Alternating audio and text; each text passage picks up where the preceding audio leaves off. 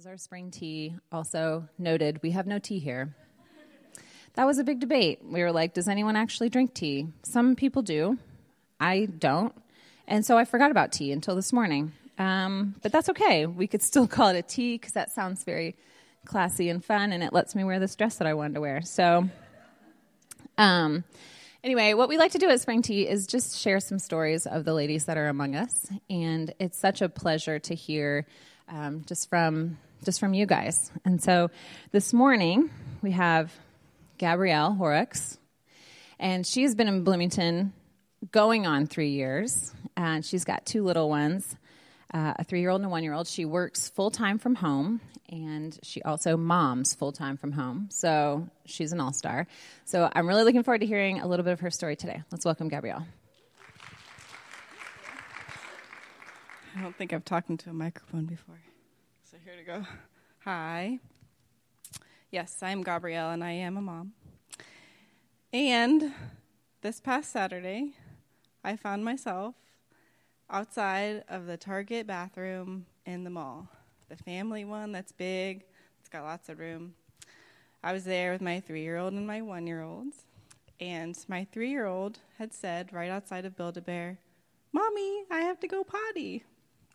And so what she actually meant by that was I pooped in my pants. And I did not realize that until I had already, scooped her up. Because, we were at Build-A-Bear, and the closest bathroom was far. And so I'm like, scoop up. And I was like, oh. It was, weird. I don't know why, but, weird diarrhea grossness. And so I was like, right? I'm okay. I've got this. I was, actually prepared. I had my backpack. I was like, I even have a shirt for me to change into. So we're like, go, go, go. And, of course, we make it to the bathroom, and there's a line. So we're like, wait. So finally the person comes out who is not a mom. It just was, one person, but I'm like, don't judge, you're fine. She comes out, and I go inside, and, I'm like, 1-year-old, kind of stay here. Don't touch anything. And I'm like, it's okay, sweet pea. We'll change you. We'll get you all wiped down, no big deal or whatever, trying to be, cool mom. And she looks at me like every 3-year-old does and is like, no, mommy, I don't want to change. I want to stay like this. I don't want to get cleaned up. I don't want to wipe my hands. I don't want to wash off anything. And so she then lays down on the gross Target bathroom, kicking and screaming no, I want to stay like this. And, I'm definitely a pick your battles kind of person, but she was literally covered in poop, right? So you're like, well, we can't stay this way. So I have to forcibly take off her clothes, wipe her down, change her, keep the 1-year-old from, at least not putting his head in the toilet or whatever. So people in line, are waiting, probably thinking, what on earth is going on? So finally get her up. I'm like, okay, sweetie, we got to go because people are waiting. And she's like, I'm staying here. And I'm like, oh my gosh, you're kidding me, right? So she lays back down the floor, and she's kicking and screaming. And I'm like, okay, well, we have to go. People are waiting. So, right, I scoop her up horizontally, and I'm walking out with her kicking and screaming. And I have the 1-year-old in my other hand and the backpack, right? And we're just a mess. Probably someone was there at the place it is, and you saw me. So if you were like, what is that? It was me. Do you think that at the end of that huge fiasco when my daughter was at her worst, that I still loved her? Of course we do, right? I still loved her unconditionally, no matter what she does, because she is my daughter. Somewhere along my journey in my life, I built up this expectation that if I could just be a mom, then finally my life would have meaning and worth and value and purpose, that when I would become a mom it would complete me and define me. And so that was a big goal, becoming a mom. And I did become a mom. That's why they let me come to mom2mom.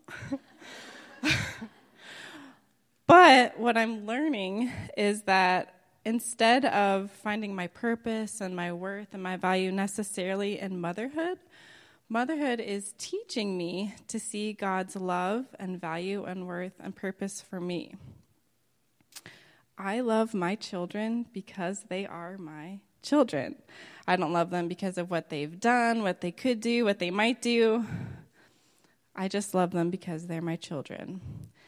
And God loves me because I am his kid. He doesn't care what I did, what I will do, what I might do. He just loves me unconditionally the way that I am. My life has purpose and meaning and value and worth in God's love, and not in anything that I do or a role or a title that I have. On my children's worst days, when they are covered in poop and kicking and screaming in public, I love them unconditionally more than they ever know. And the same holds true for me on my worst days, when I am very possibly also covered in poop, kicking and screaming in public. God still loves me unconditionally, no matter what I do. And I am learning as a mom to find my value and my worth and my purpose in God's love and not in anything that I do. So that's what I want to share.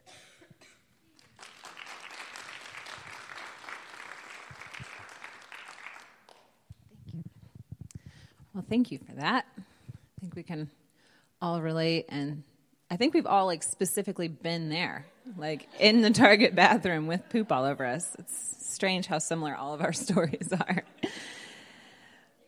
Okay, next up we have Haley Sin. It is Sin, right? Yes. Okay, I was saying that in my head, and I was like, not S-I-N, S-I-N-N. I know. I didn't know if you were one of those people who was like, oh, no, it's like sign. And I'm like, oh, I've been saying it wrong in my head. You know how you see people's names on Facebook or whatever, and you just assume you know it. Anyway, that's a beautiful introduction, right? This is Haley Sin. She is also a mama to two, and she is a townie. She is from Bloomington, you guys, a bona fide townie. And she loves to see the beauty in every day, especially through photography. So let's welcome Haley. Do I want to use the mic or do I not? I don't know. Can you guys hear me like this? No, you might. Aw, man. Okay, I will. All right, fine. I'm going to use this guy, too. Well, good morning. How is everyone this morning? Good? Yeah. So I actually went to bed last night, and I was not feeling super well. Allergies are getting to me. I started to get some head congestion, some tightness in my throat. Is anyone else kind of feeling that this morning? Yes. So what day was it that we had snow? Saturday? Okay. So it was sunny earlier that day, I believe, 60 degrees. And then later that night, I look out and I see snow and I'm like, you've got to be kidding me. And I ask Alexa, I'm like, Alexa, what is the weather outside? Because I swear I was just outside and it was 60 degrees. And she's like, it is 40 degrees outside. And I'm like, Lord, if it is snowing and it is 40 degrees, I am out of here. I am so done with Indiana. So I just thought that was so funny because throughout this week, we've literally had every type of weather that you could possibly imagine. It snowed, it was sunny, and then now we've got this beautiful rain because it, of course, is springtime. So I came across this article not that long ago by Thrillist, which is probably fake news, but I liked it because it was funny. And they had ranked Indiana number 16 for the top worst states in the United States for winters. And they said, have you ever found yourself in a frozen tundra in the middle of a fully harvested cornfield and have thought to yourself, I'm in the apocalypse? Okay. You're not. You're in Indiana. And that is just 100% how I feel. So I think that we're all probably in the same boat and just feeling such an appreciation that winter is finally ending and we're stepping into spring. We don't have to put our kids in 75 layers anymore in order to go outside and have some ice cream or go on a walk or go to the park or whatever. So I just anticipate this season all year long. And Beth, actually, about a month ago, when I was getting ready to leave Mom to Mom, she caught me at the end of a hallway and she was like, hey, Haley, I need to ask you something. And I was like, oh, great. Like, oh, you know, we're just going to get our kids together again. It's going to be great. And I walk up to her, and she's like, hey, do you mind to speak at Spring Tea next month? And I was like, no, I really don't want to do that. I don't want to get up and stand in front of a bunch of moms and, you know, reveal the inner parts of myself. But, you know, I just really started to feel the Holy Spirit begin to pull at my heart. And as I was walking downstairs to get my daughter, I just really felt like God gave me the answer. I think I told Beth, like, I really don't want to, but I will. And I just felt like the Lord kind of was like, this is what you need to tell moms this morning. I'm going to cry a lot, so I apologize. Never in a million years could I have scripted what I have been so blessed and so undeserved to receive in my life. You know, I look around. I have a wonderful husband. I have two beautiful daughters. And my husband actually brought me to know who Jesus Christ is. If you had seen a picture of my childhood, you would have thought that I would have ended up in a very different place. And by the grace of God, I stand here today in front of all of you. I was raised by my mom, and she spent the better part of my life as an alcoholic. And, you know, I did have some really good memories with her as a child and growing up, but I also had many experiences that I really just wanted to suppress and forget. My mom and my dad were met, married, and divorced before I was even born, within about a year. And so he was really out of the picture throughout my life. He had remarried like 5 different times, and he himself struggled with pill and cocaine addiction. And I know they loved me and they cared for me, but they just couldn't overcome their addictions. And it always seemed to kind of stand between our relationship with each other and what it really could have been. And while I'd love to stand here and say that I was able to rise above their mistakes, I didn't. As a high schooler, I fell into the trap of partying and drinking and smoking and having relationships with boys that were inappropriate in order to feel whole. I stopped going to school. I was put on probation. I was stealing in order to get clothes and food. I was just a mess. And, you know, the momentary satisfaction of doing all of these things was fine, but, you know, in the end, it left me just feeling totally empty. I spent a lot of nights just crying and feeling super alone. The reality of, like, how unhealthy the situation was with my mom kind of came to a head when I was a senior in high school here at Bloomington High School South. I had decided that I was exhausted. I didn't want to go to any of the parties that I was invited to, and I wanted to spend the evening with my mom just kind of reconnecting to her. And I had called her, and we had, you know, made the decision to get together and to watch the movies. And so I came home while all of my friends were out, and I waited for her. And I waited, and I waited, and I waited for hours. And when she finally came through the door, she could barely stand up, and she just reeked of alcohol. And I just exploded. I just lost it. And I began screaming at her, and I was frustrated, and I felt like, you know, I'm trying, but you're not pouring anything into me. And we fought. We started fighting to the point where I had to call the police at a certain point to have them come get me. So it's advised by the police the very next day. I stayed with a friend that night that I get a change of scenery. And so I ended up moving to Carmel, Indiana to live with my dad to finish out the last 6 months of my senior year. My dad came to get me the very next day, and I was gone. It was just a really wild time. Though the situation with my dad wasn't any better, I began to somehow just draw closer to the Lord. I really didn't have a relationship with him at that time, but I was so alone in Carmel. I didn't have anyone to talk to other than to God. You know, I didn't know who he was, but I knew that he was he was the only one that I could really confide in. I barely knew my dad. I had no friends. I was in a city that I was unfamiliar with. And really what I needed to do at that time was to just focus on myself and to just try to graduate high school because the situation was not looking good. There were a lot of days when I would literally just go to school, and then I would come home and I would sit in my room and I would pray, and I would listen to worship music, and I would read my Bible, and I would just talk to the Lord, because he was all that I had. I didn't know him, but this was how I felt not alone. On the other side of the wall, as I was in my bedroom, my dad was continuing to deal with his cocaine addiction. I was very aware of that. But even so, God still continued to carry me through, and I just prayed over and over to him and just kind of poured my heart into him, and I trusted that he would get me through. During my time in Carmel, there was one person that actually did stay in communication with me, and not even my mom really tried to talk to me during this time, but this was Wes.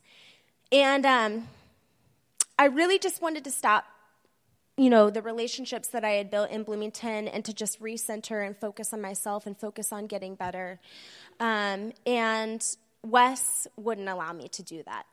So he would email me every single day. I didn't have a cell phone at the time. And during my passing periods, I would race because kids didn't have laptops at that time. So I would race to the library and I would log in to my Yahoo account really quickly to see if Wes had emailed me. I would write him back, and this went on as the last 6 months of my senior year kind of carried through. And daily, he would just send me encouragement, and he would give me hope for the future. He would pray for me, and I felt so undeserving of this friendship, and he just loved me through it. And he's really good. I love him. So God did carry me through that time, and I think it was because I was so isolated and I was so alone that I really just sought him and yearned for him. I graduated on time, miraculously, after spending 10 hours a day at school, literally. And I decided that I wanted to move back to Bloomington. My relationship with my dad wasn't great, and I knew that I could come back to Bloomington and start fresh, but really I wanted to come back to be with Wes. One of the first days that I was back in town, he introduced me to his family as his girlfriend. And they immediately took me in, and they made me their own. I was a part of their family. There was never a second that I didn't feel like I didn't belong to them, and they loved me like I was theirs from the minute that I arrived. I began to spend a lot of time with Wes's mom, too, and I just admired everything there was to admire about her. She's the kind of person that when you go shopping, she's always looking for someone else. When you sit down for a meal, she's the one that's still standing at the counter waiting for everyone else to take a bite. She's the kind of person that when someone is talking, she sits silent and she listens intentionally to make sure that every word they're saying is being heard. She's the kind of woman that will scratch your back at church on a Sunday morning and then still wants to hold your hand to walk with you across the street. She's just the best in every way. The decision to truly follow Christ, though, and I think this is where I really took God in, came soon after I moved back to Bloomington. It wasn't long before old faces started turning up, and the temptation to return to who I once was getting really difficult to resist.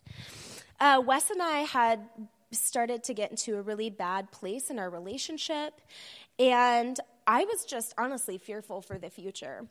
I really wanted to try to figure out who I was, and I had a friend who invited me to go on a retreat, and I was just like, yes, I need something. I need to reset. So I was invited to spend a weekend at a retreat in southern Indiana, and during that time there, I shut myself off to everything. The cool thing about this experience was that you're not allowed access to technology, there are no clocks, and there are very few familiar faces that you know. And so here I was again, I was alone, and it was me, and it was God. Only this time I was praying for strength, And I just kept repeating to myself over and over and over again, Lord, I want your will to be done in my life.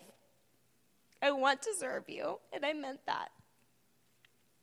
I began to feel really convicted because I knew that I came back to Bloomington to be with Wes and not because this is where God had called me. And so I made up my mind that weekend. I said, God, if I'm not meant to be with Wes, that is okay.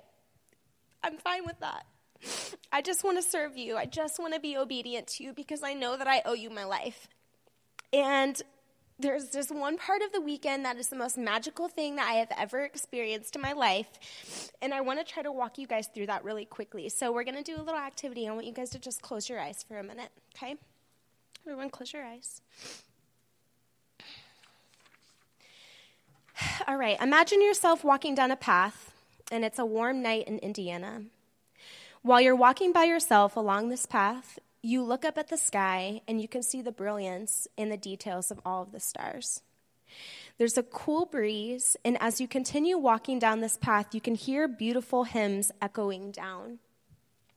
As you approach the music and the sounds, it begins to become more and more clear, and you start to become greeted by people. And they're smiling at you, they're singing to you, they're praying for you. You continue to look down the path, and there are more people than the eye can see who are all doing the same thing, and they're there for you. As your walk slows, you see a couple of familiar faces, and you feel some arms stretch out to take a hold of you and to hug you.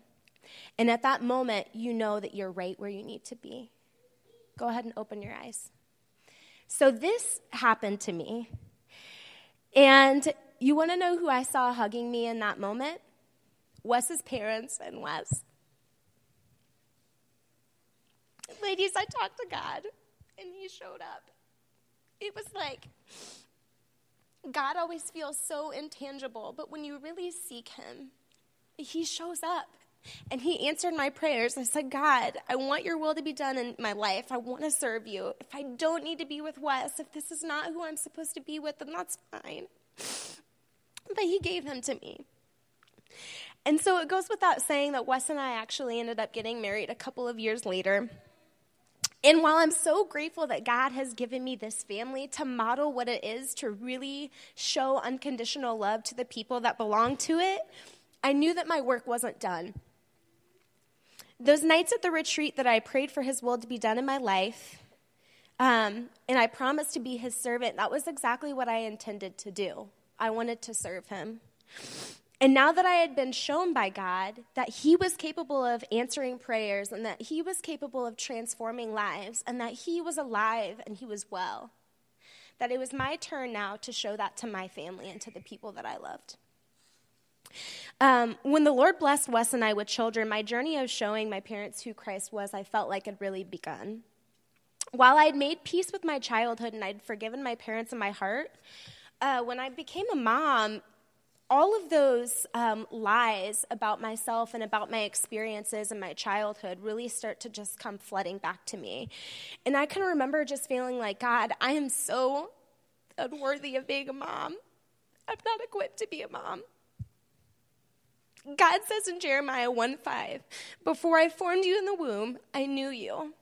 And in Ephesians 2:1, he says, for we are his workmanship, were created in Christ Jesus for good works, which God prepared beforehand that we should walk in them.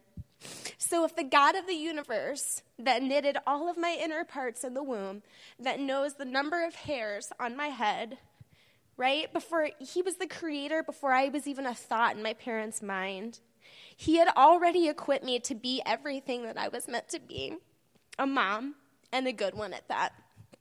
God began to take away the fear that I was incapable of raising my children to walk with him because my childhood was filled with so much brokenness. And he began to remind me of the times when he was already there with me, even though I didn't know it. My mom and my dad took me to church a handful of times, but it was enough to give me hope that a God existed, and he was bigger than me.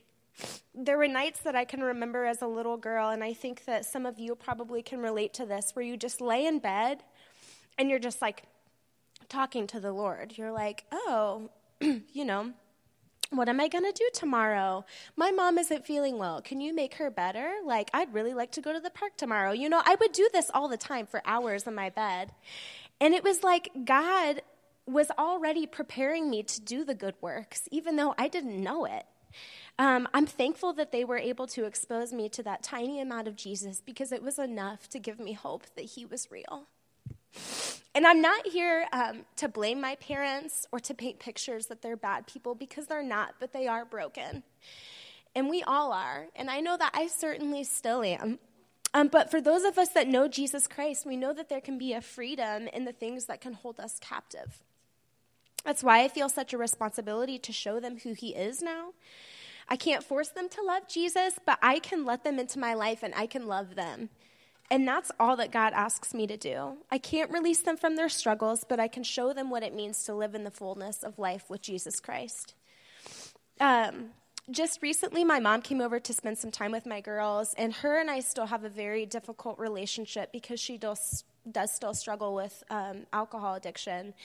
And so I try to keep boundaries with her. But again, God's calling me to good work, so I have to let her in. And so she'll come over periodically, and there was this one day that I picked up my phone and I was scrolling through my camera roll, and I came across this picture, and I obviously didn't take it because it was of me. And I was sitting in a rocking chair with my daughter Audra, and I was just smiling at her and rocking her, and then my daughter Cora is in the chair right next to us, and she's just looking at the camera, and she's just beaming. And it was a simple moment, and the expression in the picture is of me just absolutely, like, adoring them to pieces. And when I looked at that, I just wept. And it was like God was saying, don't worry, I'm working on her. When she sees you, just make sure she sees me. You know, despite how much trouble I might have been, I know that I'm on the right track when my parents repeat over and over how proud they are of me. And then I remembered that I got these letters when I was on that retreat. And this one's from my mom. It says, Haley, I'm very proud of you. You have become a beautiful young woman. Continue to walk with the Lord, and he will open many doors for you. I love you. I accepted Jesus Christ almost 10 years ago on that retreat, and my life really has never been the same. I now see everything with just a different perspective. The tiniest little moments are somehow just the most magnificent, and I think that you as mothers can all relate to this. When your baby experiences ice cream for the first time, or when your toddler bends down to smell every single flower that's different and is new to them, or whenever you're able to snuggle up with, you know, your kids on a picnic blanket on a sunny day, you just can't help but feel gratitude because God has instilled that in us to know that he is the creator of everything that is good. You know, and I'll admit that even though that I have accepted Jesus Christ into my life, that my walk has still continued to not be easy. And, you know, following Jesus isn't always easy because he is always, always, always calling us to good works. Always. Someone in your life or you yourself might be going through a difficult time right now or a dark time right now, but God is always waiting there to extend light into your life. All you have to do is take his hand and trust that he's going to carry you through. Believe it with all your heart, and I promise you that he is there. Just like when winter passes and when spring comes, and we all love that, right? With that, a newness of life comes, and I can assure you that you can have that too. Most importantly, just remember that you don't have to be anything other than what God has already created you to be. That all you have to do is to be a friend, a sister, a daughter, or a mother to the people that you love, and God will do the rest of the work, okay? You're made new in him. So in 1 Corinthians chapter 13, verses 4 through 8, it says that love is patient, love is kind, it does not envy, it does not boast, it is not proud, it does not dishonor others, it is not self-seeking, it is not easily angered, it keeps no record of wrongs. Love does not delight in evil, but rejoices with the truth. It always protects, always trusts, always hopes, always preserves. Love never fails. I think in a minute a song is going to play, and during this time, I want you to just, you can close your eyes, you can keep your eyes open, but just really ask the Lord to kind of come into your heart and to let these words sort of penetrate your heart. Listen to them, and just listen to the Holy Spirit. Thank you.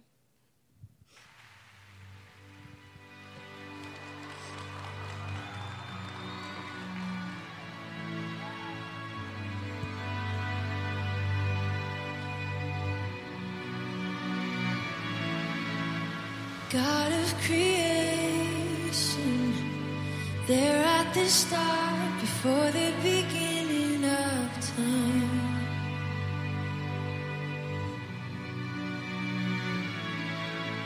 With no point of reference, you spoke to the dark and fleshed out the wonder of light.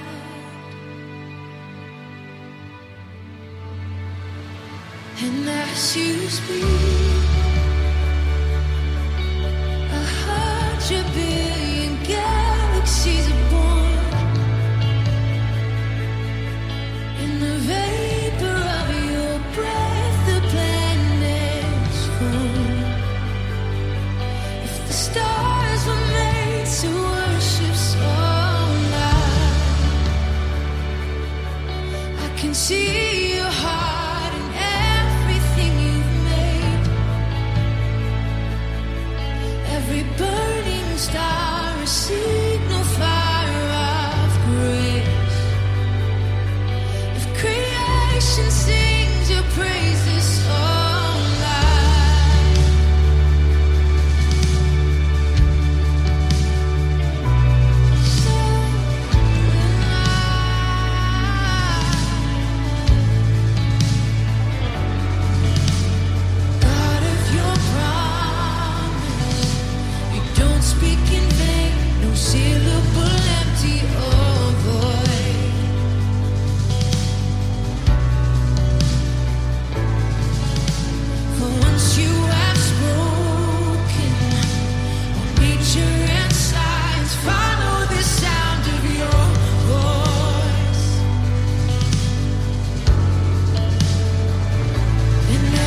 Scream!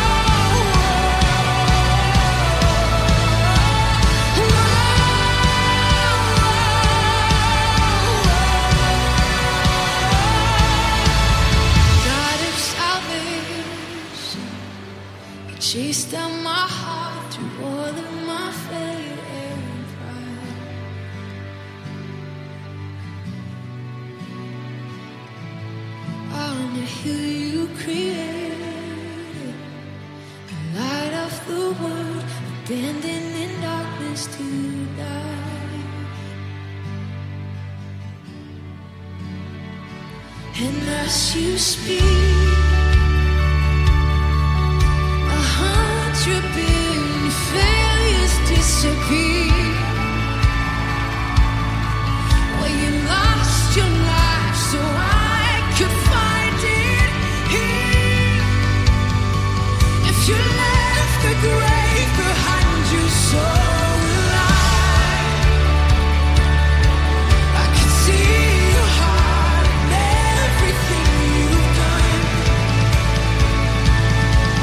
Every part designed in a work of art, you're in love. If you gladly chose surrender, so did I can see your heart a billion different ways. Every precious one, the child you died to save. If you gave your life to love, then so will I. Like you would again 100 billion times, but won't measure good amount to your desire. You're the one who never leaves the one behind.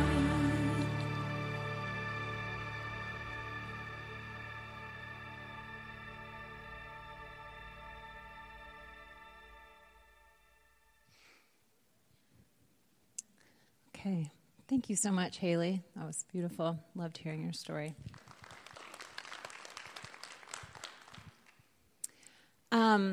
If you have any questions about what these ladies talked about today, or really what we're about here at Sherwood Oaks, or what it means to be a follower of Christ, I would love to have a conversation with you. So would your table leader. So would your mentor mom. Really, any of us here on the leadership team.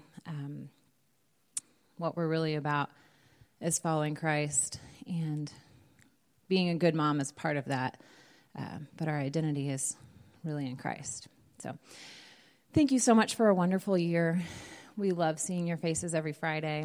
We're looking forward to seeing you again in the fall. You now have about 10 minutes before it's time to get your kids, so enjoy the beautiful surroundings and your conversation. We'll see you in September.